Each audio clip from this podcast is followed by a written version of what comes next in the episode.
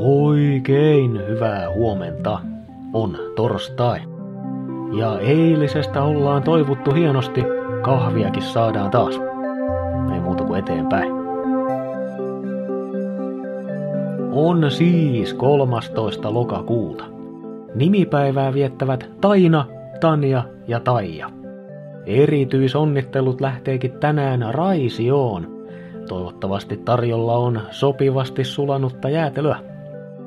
Lisäksi tänään on yksi yleisistä lempipäivistäni, eli epäonnistumisen päivä. Tämähän on ihan suomalainen luomus epäonnistumisen päivän juhlimisen, kun aloitti Aalto-yliopiston ajatushautomo Aalto IS vuonna 2010. Tuolloin päivä startattiin suurella höyryllä kansainvälisenä epäonnistumisen päivänä, mutta teeman mukaisesti homma jäi torsoksi ja nykyään tämä onkin kansallinen epäonnistumisen päivä.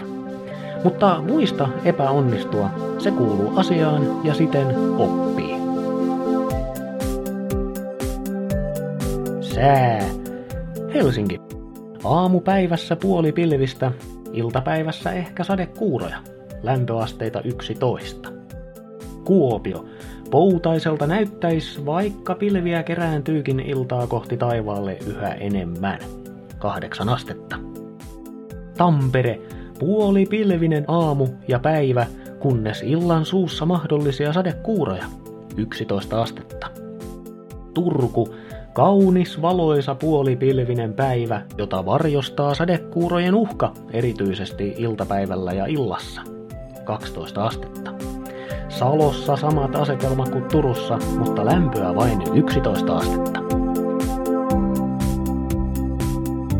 Tiesitkö muuten, että epäonnistuminen tekee kamalia temppuja sun päälle?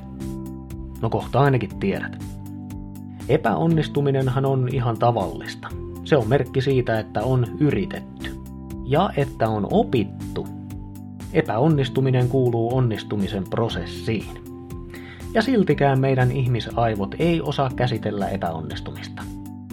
Tulee sellainen olo, että tavoitteet on mahdottomia – Omia taitoja aletaan epäillä, pelätään, että epäonnistutaan uudelleen ja sitten sapotoidaan uusia yrityksiä niin, että todellakin epäonnistutaan uudelleen. Epäonnistumisen pelko on ikävä seuralainen, se kun aiheuttaa pahimmillaan ahdistusta ja lamaantumista. Ja sitten toimintaohje, nyt tarkkana. Ymmärrä, että kaikki epäonnistuu. Ihan kaikki. Kaikkien saavutusten ja keksintöjen taustalla on tuhansia tunteja takeltelua ja epäonnistumista, kompastelua ja harmitusta. Ylös nouseminen ja uudelleen yrittäminen on se juttu. Keskity niihin asioihin, mitkä onnistu, ja laajenna niistä.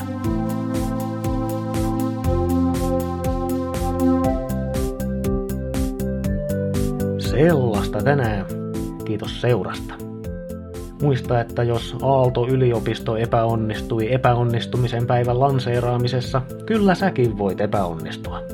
Ja Edisonkin teki 10 000 erilaista hehkulamppua ennen kuin yksi toimi.